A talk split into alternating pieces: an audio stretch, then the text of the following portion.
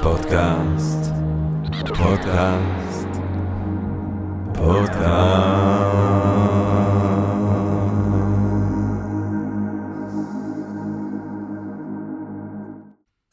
גבירותיי ורבותיי, ברוכות וברוכים הבאים לפודקאסט של Think and Ring Different, פודקאסט למי שאוהב לחשוב ולשתות. אני ג'רמי פוגל, ואנחנו רוצים להתחיל עם רגע של הודיה לעצם היש, לעצם המציאות הזאת שמאפשרת לנו למרות הכל, ובהינתן כל אלה להיפגש כאן למען הרחבת הדעת, למען אה, העמקת הידע, למען גירוי וסיפוק אולי של הסקרנות, ואולי רעיון נשגב, מעורר השחאה, ככה פתאום באמצע היום, כולנו ביחד ובעברית. אה, וכמובן שעל הדרך אנחנו גם רוצים להודות לסקרינס. סקרינס, יש בינג' אחר שבה אנחנו uh, מצלמים uh, את הפודקאסט. למי שרוצה לצפות בפודקאסט בואו לסקרינס בחינם אין כסף בעבר הבא אתם יכולים לצפות בפודקאסט ואז להירשם להרצאות ולסדנאות ולמגוון התכנים של סקרינס וגם אנחנו ב-Think and Doing Different בואו לאתר שלנו בואו לקבוצת הפייסבוק תראו את ההרצאות בואו לפגוש אותנו בואו לרטריט בתחילת ספטמבר. בואו בואו ניפגש בעולם האמיתי שם בחוץ ביקום שלנו טוב גבירותיי ורבותיי, המרחב הקיומי האנושי בהיסטוריה האנושית הוא רק הולך בעצם ומתרחב מבחינת המודעות שלנו אליו. בהתחלה אנשים חשבו בעיקר על הכדור וקצת גורמי השמיים, ואז חשבנו על מערכת השמש, ואז ברונו הקדוש שמת על קידוש המדע חושב על יקום אינסופי, עד שהוא נסחף ב-1600, אבל הרעיונות המדהימים האלה שורדים, והיקום נהיה אינסופי. אבל גם היקום הכמעט אינסופי הזה שלנו, הוא כבר לא מספיק, אנחנו היום מודעים לכך שכנראה אנחנו במולטיברס. אנחנו ברב קום, אנחנו ברב יקומים. גם היקום הזה הוא רק עוד אחד מבין אין סוף אולי יקומים מקבילים שמתקיימים ברגע הזה. ואני חושב שהרעיון הזה, אה, אה, אה, שהוא רעיון יחסית צעיר, תפס באופן מדהים בתרבות הפופולרית. סרטים, אנימציות, כולם עוסקים ברעיון המרהיב הזה, שעצם היקום הזה שלנו הוא רק אחד מיני רבים. אז מה זה הסיפור הזה של היקומים המקבילים? איזה הוכחות מדעיות יש לדבר הזה? מהם ההשלכות הקיומיות של היקום המקביל? איך אנחנו מעבירים את עצמנו, ויפה שעה אחת קודם, ליקום מקביל? בסוף השידור כל... הזה. הלוואי. ועל כל השאלות האלה, גבירותיי ורבותיי, הגיע כאן לפעם השנייה בפודקאסט, האורח האהוב שלנו, עמי שטיינר. עמי שטיינר, גבירותיי ורבותיי. עמי שטיינר שהוא מייסד עמותת חתני נובל למצוינות בחינוך, הוא מרצה באוניברסיטת רייכמן, בפיזיקה, במדעי המחשב, ביזמות, יש לו שני תארים, ראשון, שני, בהנדסת חשמל מהטכניון, הנדסת חשמל ו computer graphics, הוא עסק במחקר במשרד הביטחון, הוא ייעץ מדעית בגוגל, והוא כל כולו בעצם בא להנגיש מדע, לתת מדע, לחלוק בנדיבות אופיינית לו מדע עם כולנו. עמי שטיינר, שלום רב. שלום ג'רמי. טוב, אני אה, כהרגלי מקשקש את עצמי לדעת, אבל אנחנו רוצים לחתוך ישר לווריד הצוואר. מהו המולטיברס? אוקיי, אז במילה אחת זה באמת הרבה יקומים, זאת אומרת זה מין קונספט, ותכף נראה שיש הרבה אפשרויות שהקונספט הזה ממומש, שהיקום שאנחנו חיים בו, שזה בעצם הכל, כן, עד לא מזמן היקום היה הכל, וכמו שאמרת עוד לפני זה קצת, היקום היה בקושי מערכת השמש. והיום יש מחשבה שכל היקום הענק שאנחנו מכירים, שהוא אולי אפילו יותר ממה שאנחנו רואים, אולי נדבר על זה, הוא בוודאות יותר ממה שאפשר לראות, ואולי הוא רק חלק מעוד שניים או שלושה או אין סוף יקומים נוספים. יש כל מיני סיבות לחשוב ככה, יש כל מיני הוכחות שזה כנראה נכון, ויש גם כל מיני תיאוריות, כי אנחנו באמת לא יודעים. זה הדבר הכי גדול והכי רחוק והכי מימדי הזמן והמרחק הם בלתי נתפסים כשמדברים על מולטיברס. אז רק שיהיה ברור אה, לקהל הקדוש שלנו, אה, יש לנו מערכת שמש, אנחנו בתוך גלקסיה, יש ביקום שלנו כמה גלקסיות? יש ביקום שלנו בערך 100 מיליארד גלקסיות. 100 מיליארד גלקסיות. היקום הזה שלנו הוא אה, נולד במפץ הגדול לפני כ-14 מיליארד שנה. 13.7 יתקנו אותך המדענים המקפידים, לא אני אבל אחרים. כן, אבל אתה יודע, אם יהיה מי שיאזין לזה בעוד 3 מיליארד שנה, אז אני צודק. ואז יגידו, זה שהגיע לא יודע כלום, רק ג'רמי יודע. לא, לא 3, עוד 300 מיליון שנה. עוד 300 מיליון שנה, אתה צודק ואני טועה. אז בעצם, אז זה היקום שלנו, שאנחנו אוהבים אותו, אנחנו שמחים על כך שהוא קיים ואנחנו קיימים בו. איזה סיבות יש לנו בכלל להניח שמעבר ל... יש הזה, מעבר למציאות הזאת, יש עוד יקומים. אוקיי, שאלה מעולה. עד לא מזמן אף אחד לא חשב שיש סיבות, ואף אחד לא העלה את ההשערה הזאת, היא נראתה מוזרה. הוויכוח הכי גדול היה אם היקום הזה שלנו הוא סופי או אינסופי. ועל זה אני רק אגיד מילה אחת לפני שנעוף להרבה בטח, בטח. יקומים. היקום שלנו, לא כל כך הבנו אותו. עד היום אנחנו לא מבינים הרבה, אבל, אבל לפני 100-200 שנה הרבה הרבה פחות הבנו אותו. אני לא יודע אם היו פה הרצאות על קופרניקוס ועל דברים אחרים, הזכרת את ברונו. האנשים האלה שבאמת הביאו לחידושים מדהימים ושהשמש היא במרכז, הם, הם לא הבינו כמה גדול היקום שאנחנו היום מכירים. כן. שהשמש במרכז, כן, הגישה מהגיאוצנטרי להליוצנטרי, זה הכל היה במחשבה שהיקום אולי מיליוני קילומטרים, אני לא יודע אם אפילו חשבו על מיליארדי קילומטרים, אה, והיום אנחנו יודעים שזה הרבה הרבה הרבה יותר היקום שלנו. אה, למשל, סתם שאלה נחמדה אולי לאנשים פה, אה, מיליון קילומטר זה מספר ענק, נכון? אני חושב שרובנו בכל החיים לא נעשה מיליון קילומטר, כולל נסיעות במטוסים. נחשוב רגע על המספר, מיליון קילומטר. מה יש ביקום מיליון קילומטר? מה יש מאיתנו, במרחק מאיתנו מיליון קילומטר? רק דבר אחד, אם אנחנו עושים סיבוב של מיליון קילומטר מסביבנו, רק הירח נכנס בכדור הזה, הירח יהיה בשליש מיליון, 380 אלף קילומטר, וזהו, זהו, כל שאר הדברים זה מיליוני קילומטרים, זה מאות מיליוני קילומטרים. השמש היא יחסית קרובה, רואים אותה טוב, זה 151 מיליון קילומטר. כל דבר מחוץ למערכת השמש זה מיליארדי מיליארדי קילומטרים, ולא ידעו את זה עד לא מזמן, לא מזמן זה משהו כמו 100 שנה. אז היקום שלנו לבדו בכלל לא הובן כמה הוא גדול, עד לא מזמן, ואז במאה השנה הזה מתחילים לחשוב את מיליונים ומיליארדים, ומתחילים לספור בשנות אור, שנת אור זה כמה זמן, המרחק שהאור עושה בשנה, אז שנת אור זה מרחק אדיר, השמש שלנו זה שמונה דקות אור, שמונה דקות. שנת אור זה מספר מטורף של מיליוני מיליוני קילומטרים, זה עדיין כלום. ואז מתחילים להגיד, אוקיי, היקום הוא בגודל 13.7 מיליארד שנות אור.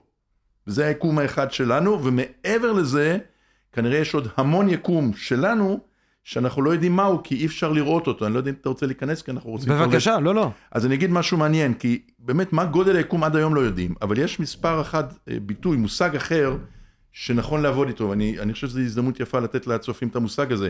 זה היקום הנראה. זאת אומרת, אני לא יודע כמה גדול היקום, ברונו חשב שהוא אינסופי והרגו אותו על זה, אז אה, אחרים נזהרו לחשוב ככה, היום אפשר לחשוב מה שרוצים, כבר לא הורגים אותך, מקסימום שיימינג ברשתות, אבל אה, ברונו חשב שזה אינסופי. אנחנו לא בטוחים מה הגודל, אבל אנחנו בטוחים שיש גבול למה נראה ever, ever, ever, ever. זאת אומרת, עד שאתה ואני וכולנו נמות, לא נוכל לראות יותר רחוק מבערך 13 מיליארד שנות אור, שזה מרחק, כן, המרחק שהוא עושה ב-13 מיליארד אור. למה? כי מה שיותר רחוק משם לא יגיע אלינו. עכשיו, הוא לא יגיע לא היום ולא מחר, והוא לא יגיע אף פעם, כי אנחנו יודעים עוד משהו על היקום הזה, האחד שלנו לפני שהוא שהוא בעצם מתרחב, מתרחב במהירות מתגברת. הוא מתרחב ומאיץ, בדיוק. זה כן. שתי תגליות. אחד שהוא מתרחב, שזה גם מאוד מעניין, אם תרצה נדבר כמה מילים, והשני שהוא מתרחב בתאוצה. זאת אומרת, קצב ההתרחבות שלו הולך וגדל, שזה מאוד מפתיע. בדרך כלל דברים מתפוצצים ואז מתכווצים. הוא מתרחב וממשיך להתרחב. אז אנחנו יודעים בוודאות שמעבר לגבול, ה-invisible גבול הזה של היקום הנראה, בעצם יש מלא מלא דברים שאף פעם לא נראה. אז, כי אז... בעצם הקצב, ההתרחבות מהיר יותר מהקצב של האור שחוזר אלינו. זאת אומרת, זה נורא אלינו. מעניין, כי הרבה, גם בואו ניתן כמה מושגים שאנשים שמעו ולא תמיד יודעים. אומרים, אין שום דבר יותר מהר ממהירות האור. זה נכון, אין שום חלקיק שנע יותר מהר ממהירות האור. אבל לנוע זה יחסית לתווך שאתה נע, זאת אומרת, בחלל פה בחדר, האור הזה שמקרינים עלינו לא יכול לנוע יותר מהר ממהירות האור, הפוטונים לא יכולים יותר ממהירות האור. אבל עכשיו קורה משהו מדהים, היקום מתרחב, זה כמו מסטיק שמושכים. עכשיו אם אתה לוקח שני צווים שלא זזים בכלל, שישנים בשתי קצוות מסטיק, והמסטיק מתרחב, מתרחב, מתרחב, אתה יכול להגיע למצב שבקצוות הם מתרחקים אחד מהשני יותר מהר מהירות האור, הם בכלל ישנים הצווים, הם לא זזים. ולכן יש מושג כזה שדברים ביקום מתרחקים איתם יותר מהר מהירות האור, אפילו שאין משהו שזז יותר מהר, כי זה נמתח כמו מסטיק, זה לא זז. אז המון המון מהיקום, אולי רוב היקום, כנראה רוב היקום לא רואים ולא נראה אף פעם בגלל האפקט הזה שהוא מתרחב. אז התאריך הזה של 13.7 מיליארד שנה, אה, שאותו אנחנו מניחים, זאת אומרת, אם אנחנו רואים שהיקום מתרחב, אז אנחנו בעצם חוזרים אחורה ואומרים, עם הזמן הוא, הוא, הוא מצטמצם, מצטמצם, מצטמצם, עד שבאיזושהי נקודה בעבר הוא... בנקודה אחת, סינגולרי מה שנקרא. סינגולרי, אה, התאריך הזה של 13.7 זה מבוסס על היקום הנראה, זאת אומרת יכול כן. להיות שהיקום יותר זקן ופשוט אנחנו לא רואים ולא לא, יודעים. כי, כי המהירות שהוא זז, מספיק שנראה חלק ממנו כדי להבין את התופעה, כן, זה כמו שאתה רואה, לא יודע, איזה מכונית נוסעת, גם אם לא תראה את כל המכונית, אתה מבין מה המהירות שלה ממה שאתה רואה. כן. זאת אומרת, 13.7 נובע בגדול, ככה בהרצאה פופולרית נגיד, מהתזוזה של הדברים שאנחנו רואים. אה, יש גם אה, קרינה שנקראת קרינת הרקע מהמפץ הגדול, יש ממש שרידים מהמפץ שמסתובבים ואנחנו קולטים ומבינים אותם. אז אנחנו יכולים להגיד די בוודאות שזה די בערך 13.7 מיליארד, ואם תתעקש על 14 מיליארד מתישהו גם אתה תהיה צודק, אה, ואנחנו כנראה שזה נכון. אנחנו פחות יודעים מה בדיוק היה שם בהתחלה, כי זה נורא מוזר, כאילו, אתה, כמו שאתה אומר, אתה אומר, זה היה יותר קטן, יותר קטן, יותר קטן, ואתה אומר בסוף זה היה יותר קטן מציפורן. זאת אומרת, כל היקום הענק הזה, לכאורה, לפי התיאוריה, היה צריך להיות בנקודת מרחב יותר קטנה מציפורן, יותר קטנה מאטום. זה בלתי נתפס, כן, לא, זה מטורף, לא זה מבינים. מטורף, זה מטורף. לא זה מבינים. מטורף. אולי מישהו פעם ניסה לחלק, ב, אתם יודעים, אומרים לכם אסור לחלק באפס, נכון? פעם שמעת חמש חלקי אפס, אסור לחלק, מה זה אסור? מה, יר- ירביצו לך? מה זה אסור? אין לזה משמעות, אתה לא יכול, אין משמעות לחלוקה באפס. אז בפיזיקה לא מחלקים באפס, גם במתמטיקה לא, אבל אפשר לחלק בדברים מאוד מאוד קטנים שקרובים לאפס. והמפץ הגדול זה מין מצב כזה שכל האנרגיה וכל החומר וכל הטונות של הטונות של המיליארדי מיליארדי טונות, הרי רק השמש שלנו, כמה חומר יש בה, כל כדור הארץ. אז עכשיו כל היקום, גם החומר, גם האנרגיה, היה במקום כמעט אפס, לא אפס, אבל כמעט. אתה מחלק את כל האנרגיה, חלקי המקום הצפוף הזה, אתה בכלל לא מבין מה היה שם, זה לא דומה לשום דבר שאנחנו מכירים. המקום היחיד בכדור הארץ שקצת לפעמים זה דומה, זה מה שנקרא מאיץ החלקיקים בסרן, שזה גם משהו, יפ... יש, יש פה יופי פילוסופי במאיץ החלקיקים שלוקח חלקיקים סאב-אטומיים ומפגיש אותם אחד בשני, במקומות של החלקיקים הכי קטנים אנחנו בעצם לומדים על היקום הכי גדול. זאת אומרת, הכי קטן והכי גדול מלמדים אחד על השני, יש דמיון. Hmm. יש דמיון, למרות שזה הכי גדול וזה הכי קטן, אז שם בחלקיקים הכי קטנים בעצם משם אנחנו יכולים לנסות להבין מה קרה שם בהתחלת המפץ הגדול. טיפ טיפה אחרי שהוא התחיל והיה כבר, זה כבר די פשוט, זה כאילו התפוצץ, זה כאילו מתרחב, זה קצת יותר מורכב, אבל בשביל שנשאר עם דברים אחרים לדבר עליהם, אז, אז פשוט אחרי המפץ הגדול, אחרי החלקיק שנייה שלא ברור איך זה התחיל הכל, איך התחיל ומה קרה בהתחלה, אז אחרי זה זה באמת מתרחב, והיום אנחנו יודעים שזה ממשיך להתרחב ומאיץ. זה די מדהים, אתה יודע, אפשר לא, היה לעשות מטורף, הרצאה רק על היקום הזה, זה אבל מטורף. קטן עלינו, קטן עלינו. אז זה היקום שלנו. כן. עכשיו, מאיפה אנחנו יכולים, ככאלה שנמצאים בתוך היקום הזה, להתחיל לחשוב על יקומים מקבילים? אני אגיד שקודם כל, הרעיון שיש משהו הגיוני בסיפור הזה, כי אתה אומר, איפה שאתה לא תסתכל יש עוד, כן? באינסופיות של עצם היש, אז אתה אומר שגם היקום הזה, לי דווקא, it strikes me, כאיזה שכל בריא אפילו, להגיד שיש ש... עוד. שיש עוד, ושגם היקומים המקבילים הם חלק ממערכת עוד יותר גדולה, עוד יותר גדולה. בעיניי, אני לא חושב שזה צריך אי פעם להיפסק, אבל, אבל מה, איך מנקודה זווית מדעית, אני, אני אגיד מאיפה, איך- כן. how to approach it, מאיפה כן. אפשר באמת לטעון כזאת טענה. כן. אז טענה אחת מאוד חזקה ומאוד משכנעת, זה נקרא שיקולי סימטריה. יש המון דברים בפיזיקה ובכלל בטבע, גם בחיים היומיומיים, שמשיקולי סימטריה זה נכון. אם יש לי יד ימין, יש לי גם יד שמאל. זה לא דוגמה טובה, כי יכולים גם שלא יהיה יד שמאל, אבל סימטריה בטבע היא דבר חזק מאוד, ויש חוק שימור. כן, אם אתה בנית, עוד שנייה אני אגיד, בנית יקום אחד, אז משיקולי סימטריה אולי נברא גם יקום אחר, אבל אני אחדד יותר ברור. למשל, חוק שימור האנרגיה, או החומר. לא היה כלום, נכון? אמרנו מפץ גדול זה שפתאום יש יקום. אז שנייה לפני לא היה יקום. זה פילוסופי לגמרי, זה כבר פה פיזיקה כן. ופילוסופיה מתערבבות, אבל אני לוקח את זה בפיזיקה. מבחינת הפיזיקאי, שנייה לפני זה לא היה כלום, פתאום המון מסה ואנרגיה. עכשיו יש פה איזשהו חוק שימור מסה ואנרגיה. מה פתאום מכלום להמון זה לא הגיוני. אז יש גישה הגיונית מאוד בפיזיקה שאומרת משיקולי סימטריה על כל חומר נוצר בראי מה שאנחנו קוראים אנטי חומר. אני לא יודע אם להסביר מה זה אנטי חומר. או- בבקשה, בטח. אוקיי, אז אנטי חומר זה כאילו הפוך מהחומר. זה חומר שהוא הפוך מהחומר, זה מאוד מבלבל להגיד הפוך. זה לא שיש לו משקל שלילי, אבל הוא, הוא הפוך בתכונות שלו, הוא קצת כמו בראי, כמו שאתה רואה בבועה בראי, והיא כאילו ההפך שלך. אז אנחנו למשל היום יודעים פה, ביקום הזה, שיש תהליכים בפיזיקה, בעיקר בחלקיקים קטנים, פתאום נוצר אלקטרון, שרובנו מכירים את המושג, בתוך אטום יש אלקטרון, פרוטון וניוטרון, אלקטרון, ובמקביל, סימולטנית, משיקולי סימטריה, נוצר גם האנטי חומר של האלקטרון, שאפילו יש לו שם, פוזיטרון.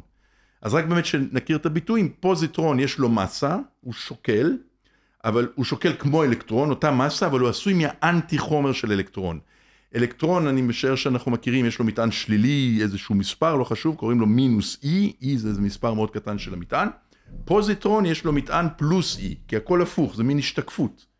עכשיו, זה דבר שאנחנו יודעים פה ורואים פה, אנחנו רואים תהליכים שנוצר אלקטרון ופוזיטרון ביחד, גם הפוך. זאת אומרת, אוקיי, אז עיקרון הסימטריה הזה, אומר שנוצר עוד, עוד יקום סימטרי, שביחד איתנו נוצרו שני יקומים. זה אומרת- עיקרון אחד. אוקיי, אז, אבל זה רק שניים. זאת אומרת, כן. זה אנחנו והיקום המקביל. שניים, לאט, בואו נתחיל עם שניים. כן. אז זה עיקרון למה יש יותר מאחד, זה לפחות פותח את הראש ליותר מיקום אחד. עכשיו יש כיוון אחר, שאומר שבתוך חורים שחורים קורים דברים שקשה מאוד להסביר, כי חור שחור הוא גם סוג של סינגולריות, זה המון מסה שנדחסה למקום מאוד מאוד קטן, ויש איזה רדיוס, קוראים לזה רדיוס שוורצ'ילד, שגילה אותו מדען פיזיקאי יהודי, נדמה לי רוסי יהודי, אם אני זוכר, שוורצ'ילד, שכשאתה יותר קרוב למרכז החור מרדיוס שוורצ'ילד, אתה בעצם לא יכול לראות כלום, אין שום דרך לראות מה קורה שם, וזה mind blowing גם כן, מה קורה בתוך, ה... זה חלל של הרבה, זה יכול להיות כמה קילומטר מרובע, נגיד אם השמש שלנו קורסת לחור שחור, היא תהיה בערך שלוש קילומטר ברדיוס.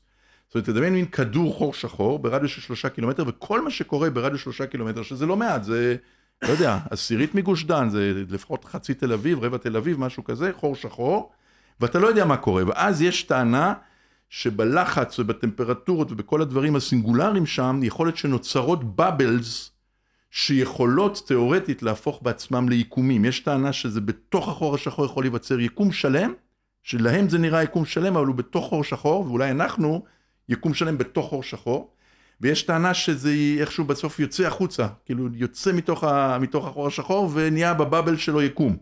ואז יש גישה שאומרת שיש הרבה בבלס כאלה, שאתה לא פוגש אחד את השני, כל אחד הוא מבחינתו תחום לגמרי, הם, הם אף פעם לא ייפגשו, אבל יש, עכשיו כמה יש? אולי אין סוף.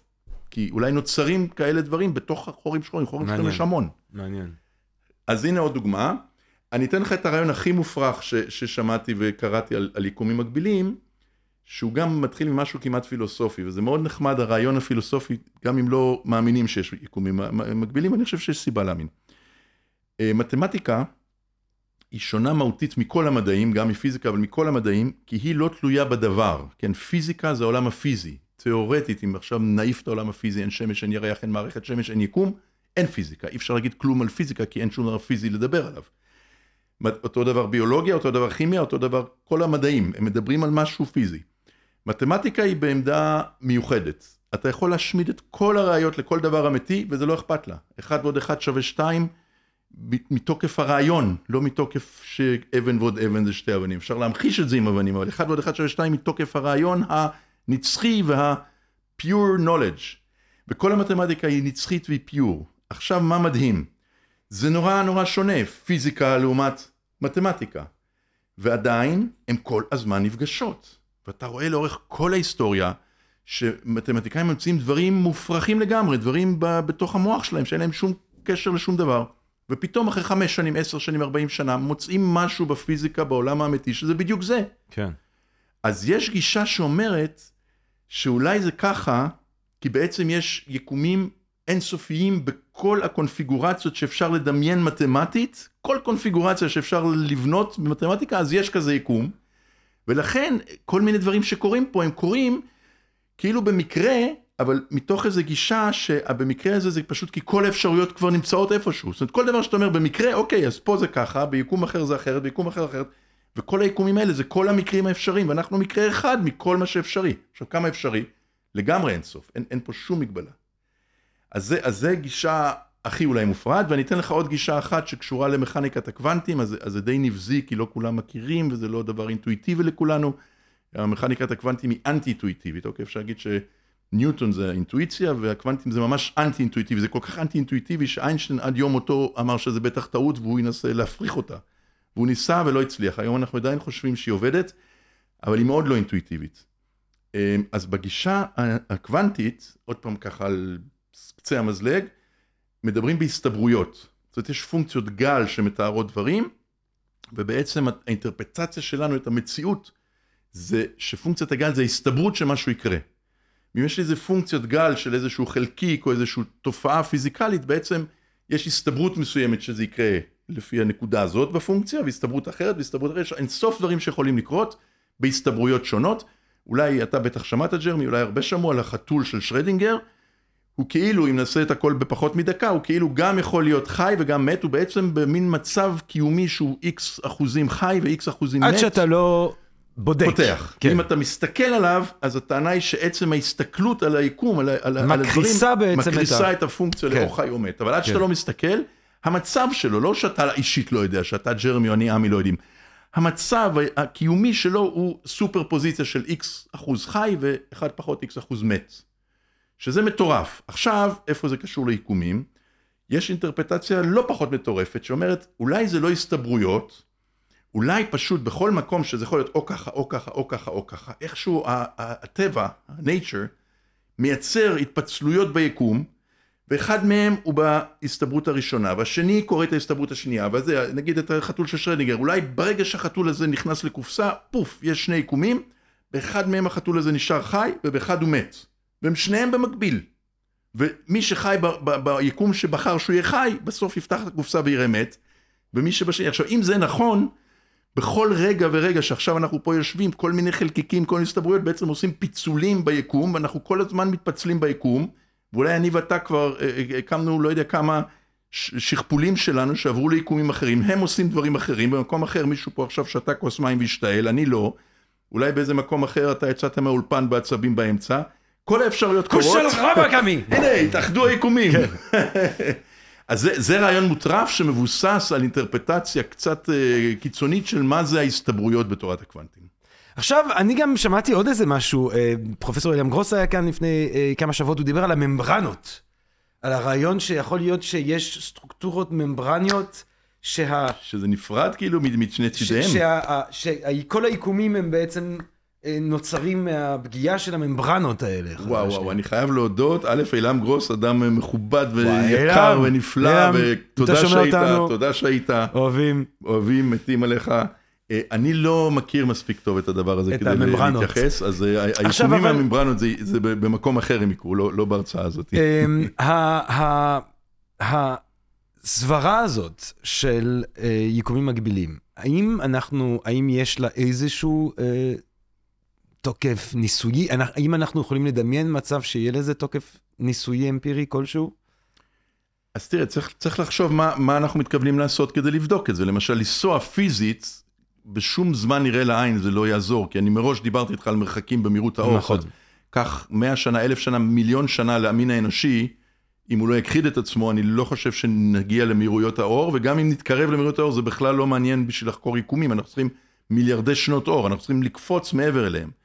אז כבר פה יש קצת בעיה לחשוב איך עושים איזה מעבר פיזי. זאת אומרת, אם דיברנו ככה לפני שהתחלנו פה, איך נעבור ליקום אחר. לא, יש לי תוכנית אחרת. אז דבר איתי על זה, כן. כי בסוף ההרצאה זה מאוד מתאים לי לקפוץ כן, לאיזה יקום כן. אחר. אני באמת לא יודע להציע ניסוי, כאילו בוא, בוא נעשה ניסוי מאוד קונקרטי, האם אפשר, אפילו לא אנחנו, אתה ואני, חלקיק, שנשלח כזה בימי אפ סקוטי ליקום אחר, אני לא יכול לחשוב כרגע על, על, על ניסוי כזה שאפשר לדמיין איך עושים אותו. אולי עוד מאה שנה זה ייראה טריוויאל, אבל היום אני לא יכול לחשוב.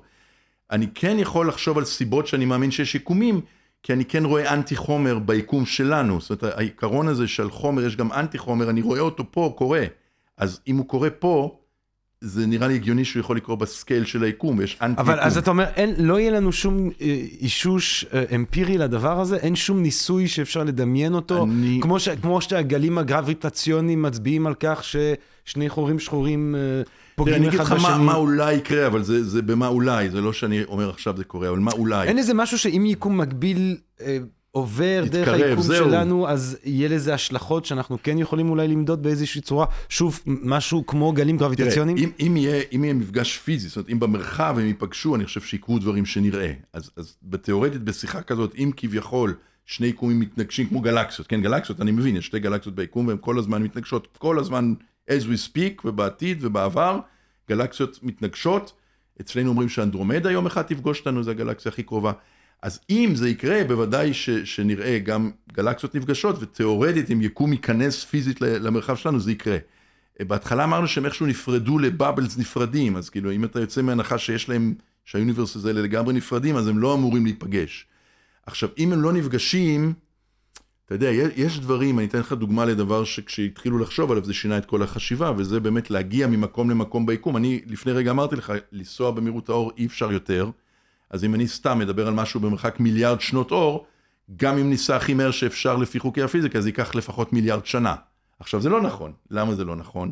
כי מתישהו, בעקבות תורת היחסות של איינשטיין, היחסות הכללית, אה, עלה רעיון אז אני קצת אסביר איך הוא עלה, כדי, כדי שיהיה היגיון למה שאני אומר. איינשטיין עשה שתי תורות יחסות, 1905 תורת היחסות הפרטית, שבה הוא הסביר שזמן, אה, אה, מרחב ומסה הם, הם דברים שיכולים להשתנות אה, לפי איך שמסתכלים, זאת אומרת, תלוי בניסוי של ההסתכלות, אתה יכול להגיד שהאורך שלי, הגובה שלי משתנה, המסה שלי משתנה, והזמן שדיברתי עכשיו ייראה לך אחר אם אתה טס פה בחללית. אז בגדול זה מה שהוא אמר, ומעניין לקרוא על זה, זה לא נורא מסובך להבין מה הוא אמר, זה, זה שווה להבין.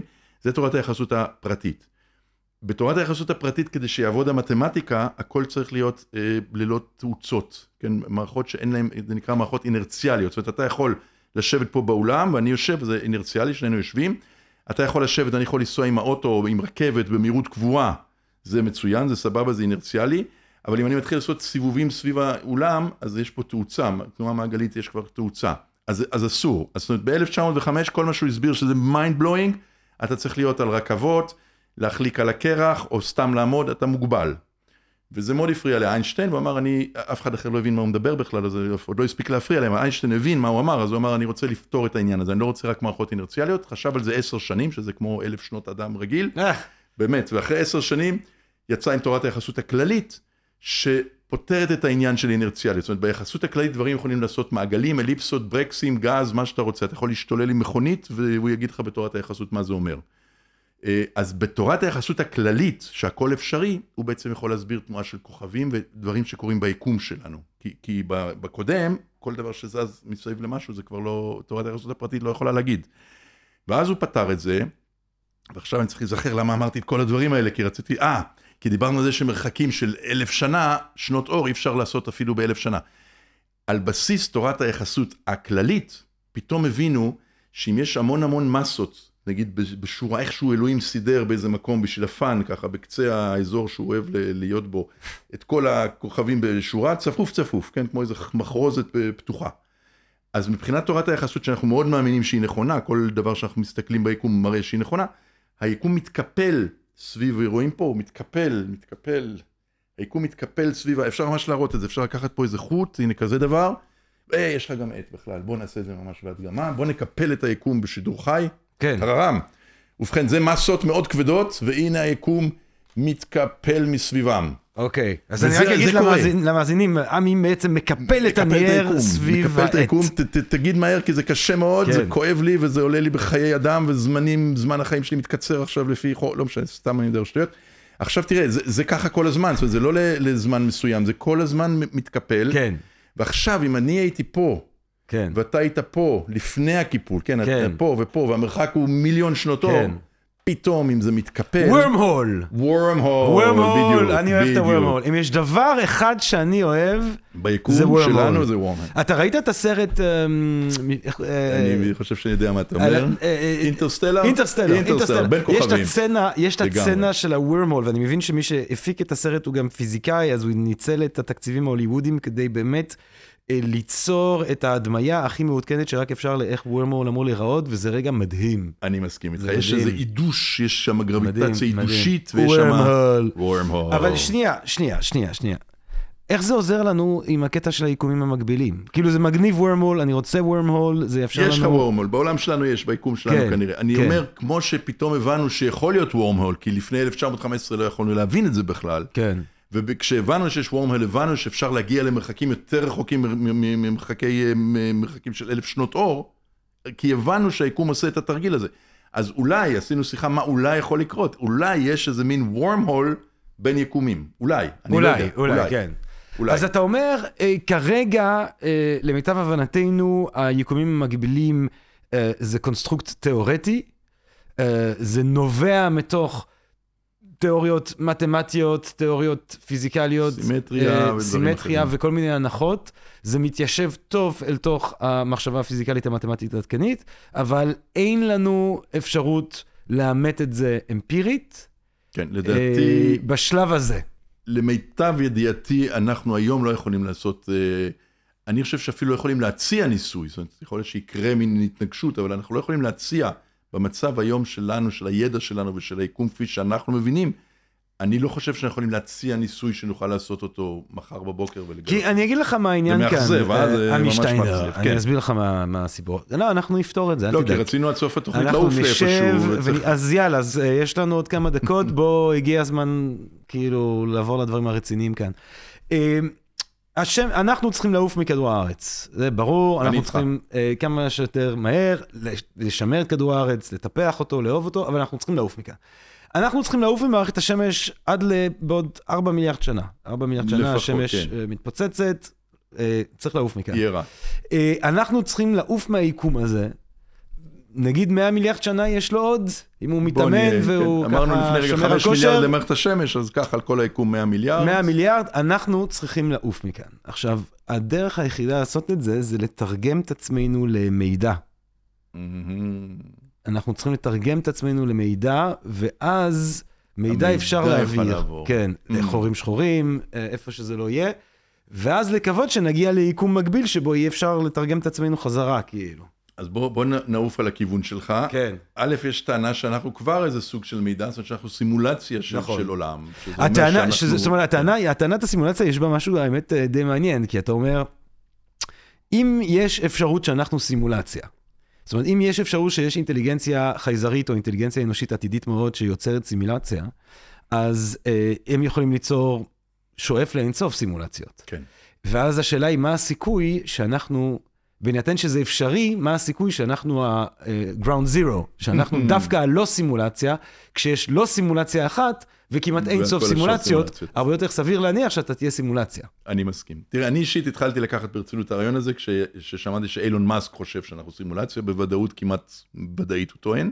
כן. על בסיס אה, ההיגיון הזה. על בסיס. ההיגיון הזה, כן. ועל בסיס, באמת בוא נדגיש, סימולציה זה אומר שכל מה שקורה פה זה מסומלץ על ידי מחשב, כולל התחושות, כולל התודעה, והסיבה שאני אינטואיטיבית יכול לשכנע אנשים שיחשבו על זה, כי רוב האנשים יגידו, אתה משוגע, אתה יודע, הנה, אני נותן מכה ליד, אני מרגיש שזה לא סימולציה, אז הסיבה שאפשר לנסות לשכנע אנשים זה להגיד, תראו, תראו איפה מחשבים היו לפני עשר שנים, או שלושים שנה, או לפני מאה או מאתיים שנה, לא היו בכלל מחשבים, ותראו משחקי מחשב, איך הם עברו מה... אני לא יודע כמה מהצופים עוד יודעים מה שאתה ואני, אני חושב ששיחקנו, פינג, פינג, פינג, שעובר איזה כדור, כן. שזה זה באמת סימולציה מפגרת.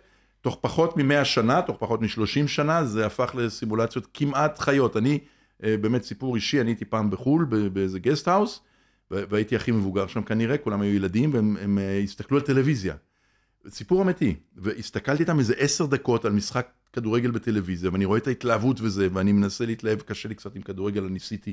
ואחרי עשר דקות הבנתי שאני רואה אותם משחקים במשחק פיפא של אה. כדורגל, זה לא היה משחק אמיתי. לקח לי עשר דקות להבין שזה פיקסלים של משחק, ולא, זה היה כל כך נראה לי אמיתי. מדהים. אז אולי חלק מזה זה כי עמדתי רחוק, ואני כבר לא בן 20, והראייה שלי לא מושלמת, אבל באמת... והיית מסטול לגמרי, עמי, אולי שתיתי משהו, עמי. עישנתי, לא אומר, כן. זה הכל מוקלט, אבל אשכרה עשר דקות חשבתי כן. שזה משחק אמיתי, זה סימולציה.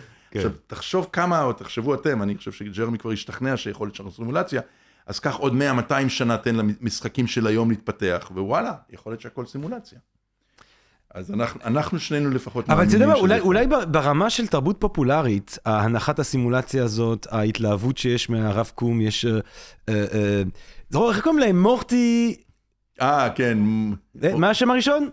ריק ומורטי. ריק ומורטי. בוא נעשה פה אה, איזה דקה, כמו נ- נראה אחד לשני, ניכנס ריק, לחורים, אה, הסרט הזה, הכל קורה תמיד באותו הזמן עכשיו שיצא. אה, יש התלהבות מאוד גדולה מהרעיון הזה של, אה, ריבוי היקומים, של ריבוי סימולציות. מעניין למה זה כל כך מגרה אותנו אה, מחשבתית. זה פשוט נראה לי אפשר, אפשרויות כמעט אינסופיות של דמיון. והמחשבה שכל דבר שיכול לקרות קורה בכל רגע נתון, באיזשהו יקום, היא גם בעיניי מחשבה שיש בה איזה משהו שהוא... אה, שהוא לוגי, שהוא הגיוני. זאת אומרת, אתה לא זכית ב- בלוטו, אבל איפשהו כן, הכפיל שלך כן, זכה בלוטו. אז כן. תרגע, מישהו מהכפילים זכה ב- בלוטו, כן. להתחלק איתו איכשהו כן, ולהעביר לא, את זה הכסף. גם, זה גם אפשרויות דמיון, אז מן הסתם זה משרת מאוד מהר אה, סופרים, אה, תסריטאים. אתה יודע, אבל- אבל זה גם נראה לי מתסכל, כי כאילו היום גם כבר אנחנו בדור שאומר, אני לא הספקתי להסתובב סביב העולם שלוש פעמים, בקושי חצי פעם, זה מבאס. אז עכשיו יש לך אינסוף יקומים, ואתה תקוע ביקום הזה. כאילו, אתה לא רואה... אנחנו תקועים! אנחנו ביקום אחד מאינסוף, איזה בזבוז. כן, זה כן, נורא, זה נורא. כן. אני אספר לך עוד קונספט שלא קשור למולטיברס, אבל קשור לוורס. יאללה. ושווה להגיד אותו פה. והוא גם מדכא במובן הזה שעכשיו דיברנו. תראה, אתה עכשיו איתי פה בא- בא- באולפן, יש לזה קואורדינטות XYZ, בזמן מסוים שהתחלנו לשדר, ואנחנו פה. אם עכשיו נברח מפה, במהירות הכי מהירה שאפשר, ואני מפרגן לך חללית שעוד לא בנו, כמעט מהירות האור, אתה יכול לברוח לשם במהירות כמעט מהירות האור, ואני יכול לברוח לשם כמעט במהירות האור, אבל כשנבדוק את עצמנו בציר המרחב זמן, זאת אומרת איפה אנחנו במרחב לאורך הזמן, אז בעצם אתה בורח לשם ואני בורח לשם, ואנחנו מייצרים מין צורה של שני קווים, אם זה המרחב, כן, אתה ברחת לשם ולשם, ובציר הזמן, כאילו כל שנייה שעוברת, אנחנו מתקדמים, אנחנו יוצרים שני קווים. עכשיו אם נעשה סיבובים ונרקוד וזה, אנחנו נייצר בעצם קונוס. קונוס שבו אנחנו מסתובבים ויכולים לחיות. ועכשיו יש לך מרחב אינסופי וזמן אינסופי, ואתה לא יכול לצאת מהקונוס הזה, כי הקונוס הזה זה מהירות האור, אי אפשר יותר מהר. זאת אומרת, כל מה שקורה מחוץ לקונוס עכשיו, אתמול, מחר, מחרתיים, מחוץ לקונוס, לא אתה ולא אני לא נהיה שם, לא נראה ולא נחווה ולא, אי אפשר להיות שם.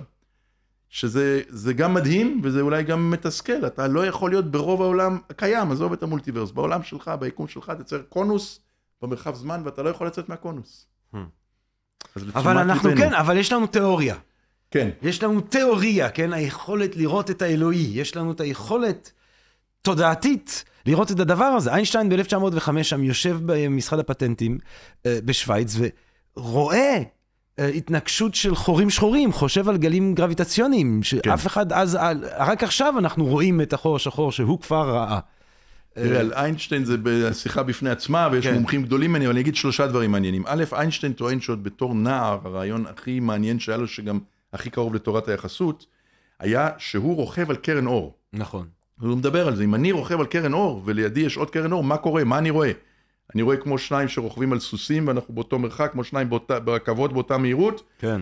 ואז הוא הבין יותר מאוחר, כי הוא כן היה גאון, כן, למרות כל הסיפורים שהוא לא היה טוב במתמטיקה בבית ספר, הוא היה גאון גם בבית ספר, הוא לא היה טוב ביחסי אנוש עם המורים, הוא, הוא פגע בהם והם נעלבו, והוא היה עצלן, וזה גם נכון, אבל הוא היה גאון, והוא הבין ממשוואות מקסואל, שבזמנו אה, מקסואל פיתח, שלא יכול להיות מצב כזה, ששניים הולכים על, על אור והם רואים אחד את השני כמו שניים שרוכבים על סוס באותה מהירות. ואם זה לא ייתכן, ואם לפי משוואות מקסואל הוא יראה את האור זז במהירות האור, הוא אומר, משהו אחר צריך פה לשנות, והוא שינה את כל מהות המרחב והזמן. אז זה מין קונספט ראשון שהיה לו עם האור. חורים שחורים, אני רק אגיד מילה על איינשטיין וחורים שחורים, הוא אה, הבין שכל היקום הזה עם הלחצים שמזיזים את המרחב, מה שהוא המציא, כן, העיוות של המרחב כתוצאה ממסה, שזה המצאה שלו בתורת היחסות, יש בעיה אינהרנטית, כי כל מסה כשאתה מתקרב למרכז, כשאתה לוקח מסה גדולה, נגיד נדמיין אותה, הרבה פעמים עושים את זה בפיזיקה רגילה, כן, אם אני עכשיו, יש לנו פה שתי כוסות, ואני, או שתי כוכבים, אני עם חללית רוצה לנסוע מכוכב לכוכב, איך אומרים, for all practical purposes, אפשר להגיד שכל המסה של הכוכב הזה נמצאת במרכז כנקודה, עם אותה מסה כנקודה, זה לא משהו פיזיקלי, אבל בחישובים עושים, אומרים יש נקודה והמסה שלה היא הכוכב הזה, ושם יש מסה, במקום הספל שלך במרכז הכובד של הספל, כל המסה של הספל היא בנקודה, וכשאני אחשב את המסלול לנחות, אני יכול לעשות את זה עם שתי נקודות. אבל זה כאילו, כי פיזית זה לא יכול להיות נקודה. עכשיו, מה המעניין? בחורים שחורים ובתופעות כאלה, באמת כל המסה מתחילה להתקרב לנקודה. ואז הדברים לא הגיוניים, הצפיפות, הכל לא הגיוני. כן. ואיינשטיין בעצמו, אני רק אגיד על זה עוד מילה אחת, איינשטיין בעצמו הבין שיש פה בעיה, עכשיו, עם כל הכבוד לו, הוא הבין שזה גבולות היכולת שלו, מה שהוא עשה, הוא אומר, אני לא יודע להיכנס שם לנקודה, הוא אמר מסביב לכל מרכז מסה צריך לצייר עיגול קטן בגודל אפסילון, מי שמכיר מדלתא אפסילון דיפיסימלי, עיגול קטן קטן, כדור קטן אפסילון רדיוס, ולא להיכנס. הוא אומר, לא, לא לשאול אותי מה יש בפנים, לא יודע. ויכול להיות ששם בפנים, בכמעט אפס, קורים הדברים המטורפים שנוצר איזה חיבור ליקום אחר, או שנוצר איזה קפיצת חור, דברים בלתי נתפסים, כי אנחנו לא יודעים אפילו במתמטיקה שלנו, ובטח לא בפיזיקה, כי אנחנו לא רואים מה קורה בחור השחור, לא מבינים מה קורה שם קרוב לאפס. יכול להיות שמשם, מהמרכזים האלה של חורים שחורים, תצמחו הרעיונות, האידאות והתיאוריות וגם ההבנות הכי עמוקות, אבל בהמשך, אנחנו היום באמת עוד לא יודעים להגיד על זה מספיק לדעתי. Hmm. תגיד עמי, אני, שאלה קצת בנושא אחר, מייסד עמותת אה, חתני נובל למצוינות בחינוך.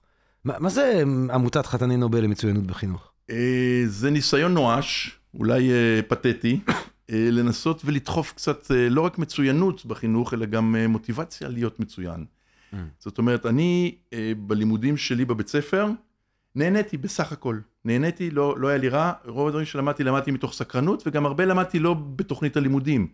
היינו בכיתה של ילדים חכמים, ועשינו אחד לשני חידות. אני רוב הזמן פתרתי חידות. וכתבתי איזה תוכנית מחשב כדי לעשות איזה משחק לשחק. לא רציתי ללמוד מבנה נתונים ו... לא רציתי ללמוד מחשבים, רציתי לעשות משחק מחשב, בשביל לעשות משחק מחשב צריך ללמוד מחשבים. ולמדנו המון דברים והבנו המון דברים, אה, והכל היה בכיף. עכשיו, הכיף גם נתן מוטיבציה ללמוד. למזלי, אני חושב שעד היום נשאר לי הכיף הזה, ופה באולפן יושב גדול האנשים שעושה מה שכיף לו, וזה נפלא, כי, כי אתה ואני, זה לא טריוויאלי שבגילנו המתבגר והמבוגר, אנחנו כן. עוד, עוד כיף לנו. כן. עכשיו, כשאני מסתכל על הילדים, גם בתקופתי וגם היום, המערכת הורסת להם את המוטיבציה. זאת אומרת, הם באים תמימים וזכים, ואיכשהו אלוהים בנה אותם עם המון סקרנות. כל ילד תינוק הוא סקרן על כמעט כל דבר, ואז אתה מכניס אותם לתוך ה pipeline הזה, ומחכה 12 שנה, ויוצא משהו כמעט מת. כאילו, זה צריך לבדוק אם הוא חי או מת בכלל. כן. וזה נורא מתסכל אותי, כי זה, אין סיבה באמת שזה מה, יהיה ככה. אז מה אתה מציע? אז, אז אני, אז קודם כל זה הרגיז אותי, בוא נתחיל מזה, זה חשוב. כאילו, אני קורא לכל מי שמקשיב וזה מרגיז אותו, פשוט להתעצבן, לא להגיד, אוקיי, אבל אין מה לעשות. יש מה לעשות, יש דברים לא טובים בעולם, ויש דברים שאפשר להילחם עליהם. אז אותי זה מספיק עצבן שרציתי להילחם. הדבר הבא זה איך להילחם. לא היה לי מושג, ואני איש הייטק, אחרי כל הסיפורים שסיפרת כאן שהייתי פה במשרד הביטחון, אני בסך הכל הייתי בעולם ההייטק, ולעבור מעולם ההייטק להיות מורה זה מוזר מאוד, וגם כלכלית זה בלתי נתפס. ולא ידעתי איך לעשות מעבר, ו- ובסוף אמרתי, אני לא אהפוך להיות מורה או מנהל, אני גם לא אהיה מנהל בית ספר טוב, אין לי כישורים לנהל בית חרושת של בית ספר, זה מאוד מורכב, זה לא בשבילי. אני מבין מדע, טכנולוגיה, אני יודע לספר את הדברים, אני יודע לה, להעביר אותם. החלטתי להקים עמותה שתעשה את זה. כשהתחלתי, זה לקח כמה שנים, זה היה יותר משנה אחת, לא ידעתי איך להתחיל, ואז דן שכטמן זכה בנובל ב-2011, דצמבר. ודן שכטמן הכרתי עוד מהטכניון, היינו ביחד אה, באיזה ועדה, והיינו, ככה הכרנו טוב, לא חברים, אבל הכרנו טוב.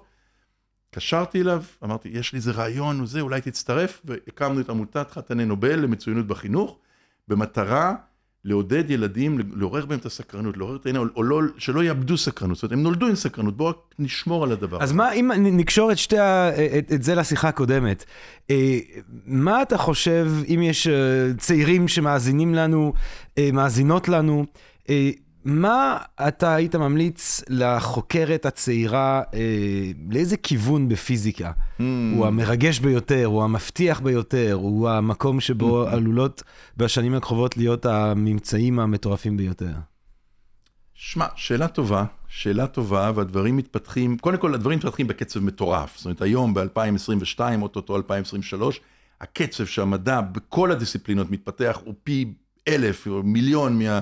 תקופות של ניוטון ו- וברונו והאנשים האלה ש- שהם בעצמם קפצו, אבל הסביבה שלהם בקושי זזה. כן. וגם כמו שאילם אומר, היום זה big data ו big science, וזה צוותים של מאות אנשים. הכל אקספוננציאלי, הכל לא לינארי, זאת אומרת, בגדול, יש פה אקספלוז'ן שאנחנו כבר בהתחלה שלו, והוא רק יגדל, הדור הצעיר, אני, אני עוד איכשהו מתמודד בסערה הזאת, אתה גם איכשהו עם הפילוסופיה, אולי זה, זה אנקור, ואצלי זה אולי ה-hard science שלמדתי. זה מתפוצץ לכל הכיוונים, אני אומר את זה כי מה יהיה עוד 10-20 שנה באמת, אני חושב שאף אחד, כל מי שנותן נבואה זה 10% אולי בקושי יכול להיות. And yet, נכון להיום לפחות, כי מה יהיה כשהצעירים יגדלו זה באמת, אבל זה מדהים, אני רק רוצה שהם ידעו המצרים, זה הולך להיות מדהים, זה הולך להיות סופה אינטלקטואלית ואחרת בלתי נתפסת בכלל במונחים של היום. היום, היום, היום, למשל, אני חושב שהחלל מרתק. החלל, קודם כל יש מסעות בחלל, שולחים חלליות לכל מיני מקומות. אילון מאסק רוצה לשלוח חליות עם אנשים ליישב את מאדים, אני חושב שמי שילמד את הדברים האלה... מגיעים אלינו אה, צילומים אה, חסרי תקדים מ... אה, כן, מג'יימס ווב, כן. טלסקופ החלל ג'יימס, כן. לשלוח את ג'יימס ווב, זה מדהים. כן. האנשים שישבו ותכננו אותו, זה אנשים כמוני וכמוך, יש בתעשייה האווירית שלנו, לא את ג'יימס ווב, אבל שולחים טלסקופים ושולחים דברים לחלל, ואני חושב שזה דבר מרתק. החלל עצמו, מה שכל העולם עושה, לא רק מה שפה בארץ. הוא מרתק, עם לוויינים ועם uh, טלסקופים ועם נסיעות לכוכבים אחרים, ואנחנו היום מתחילים ממש למצוא כוכבים שיכול להיות שיש בהם חיים, ממש באופן uh, סדרתי ממש. כן. יש לנו אלפי כוכבים שאנחנו מזהים שיכולים להיות חיים. אני מאמין שהדבר הזה יתפתח ויתחילו לשלוח, בטח בהתחלה לא אנשים, אבל איזה גשושיות או משהו שיבדוק. אז אני חושב שלהיות בתעשייה, נקרא לזה תעשיית החלל, אתה יודע, אם בשנת 1960 וקצת היה פרויקט אחד שנאס"א שלחה לחלל את אה, אפולו, את, את, את, את, את חללית שנחתה על הירח. היום יש המון המון פרויקטים, אני חושב שזה מרתק.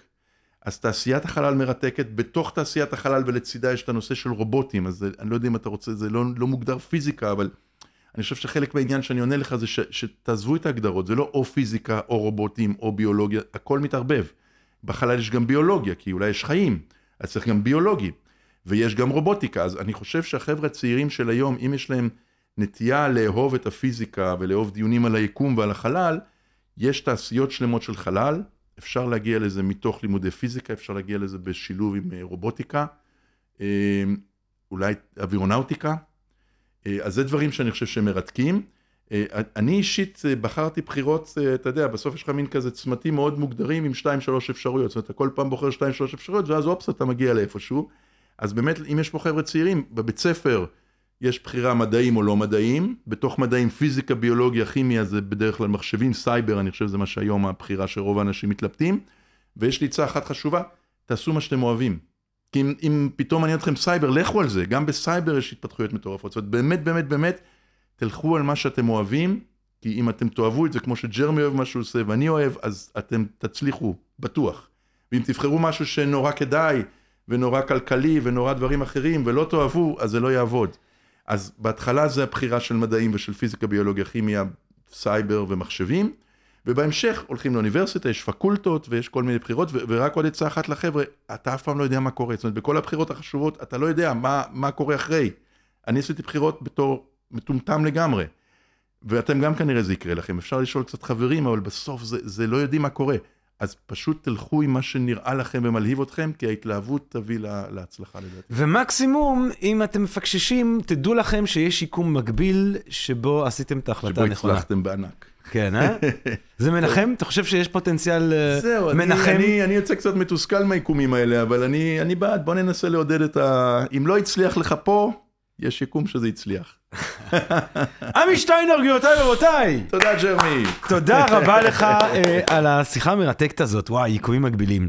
אנחנו צריכים להמש- להמשיך לעבוד, אנחנו לא פתרנו את השאלה אנחנו איך אנחנו ניפגש, אם מגיעים לא לשם. ביקום מקביל, ביקום מקביל כבר נפגשנו אתמול כן. ומחר, ואני מקווה ופתרנו. שגם פה, יש יקום- ופתרנו, כן, יש מקום שפתרנו את השאלות. יש יקום מקביל שבו הצלחנו להפוך את. עצמנו ובנינו למידע. מכונת זמן, כן. ואנחנו בזמן לא, זזים מכונת זמן במידע. אני פחות... זה לא מרגש. לא, אני, בכיף, הייתי שמח, לא הייתי יוצא מהמכונה, כאילו קצת בספ... כמו בספר הייתי נשאר בתוך המכונה, אבל אה, אני חושב שיותר חשוב לי לדאוג לזה שאנחנו לא נתבגר נשרוד. בעוד 100 מיליארד שנה. לשרוד. 100 מיליארד שנה זה משהו שנראה לי קצת מלחיץ. בוא נתחיל להילחץ. זה מלחיץ אותי, זה מלחיץ נכון, אותי. כי זה זה כאילו- חבל לבזבז את לא היום. ומחר. לא נושם. אני רוצה שנדע שאנחנו יכולים להיות רגועים ולעבור ליקום מקביל, ואז יהיה לנו מספיק זמן לראות איך אנחנו מתקדמים 100 משם. מיליארד שנה, בעוד שנה יהיה רק 99 מיליארד, 999 מיליון, 999 אלף, 999 שנה. כבר אתה מרגיש את אתה- את זה כבר הדחיפות בלעשות משהו. זה כבר מלחיץ. אתה אומר, שנה שלמה כזאת, אין זמן. אין זמן. דרור, אין זמן, תעשה משהו. Cut! תודה רבה לכם. Cut the bullshit. תודה רבה לך, אמי שטיינר, אה, כיף גדול לדבר איתך. אה, ותודה רבה לכם, לקהל הקדוש של הפודקאסט שלנו, אה, הפודקאסט של Think and Ring Different כאן בסקרינס, מקווה מאוד שנהנתם מהפרק הזה, שנהנתם מהפרקים שכבר הקלטנו, מאלה שבעזרת השם נמשיך ונקליט. ומה אני אגיד לכם, בכל היקומים המקבילים כולם, רק בריאות, רק אהבה רבה, ונשתמע. פודקאסט, פודקאסט, פודקאסט.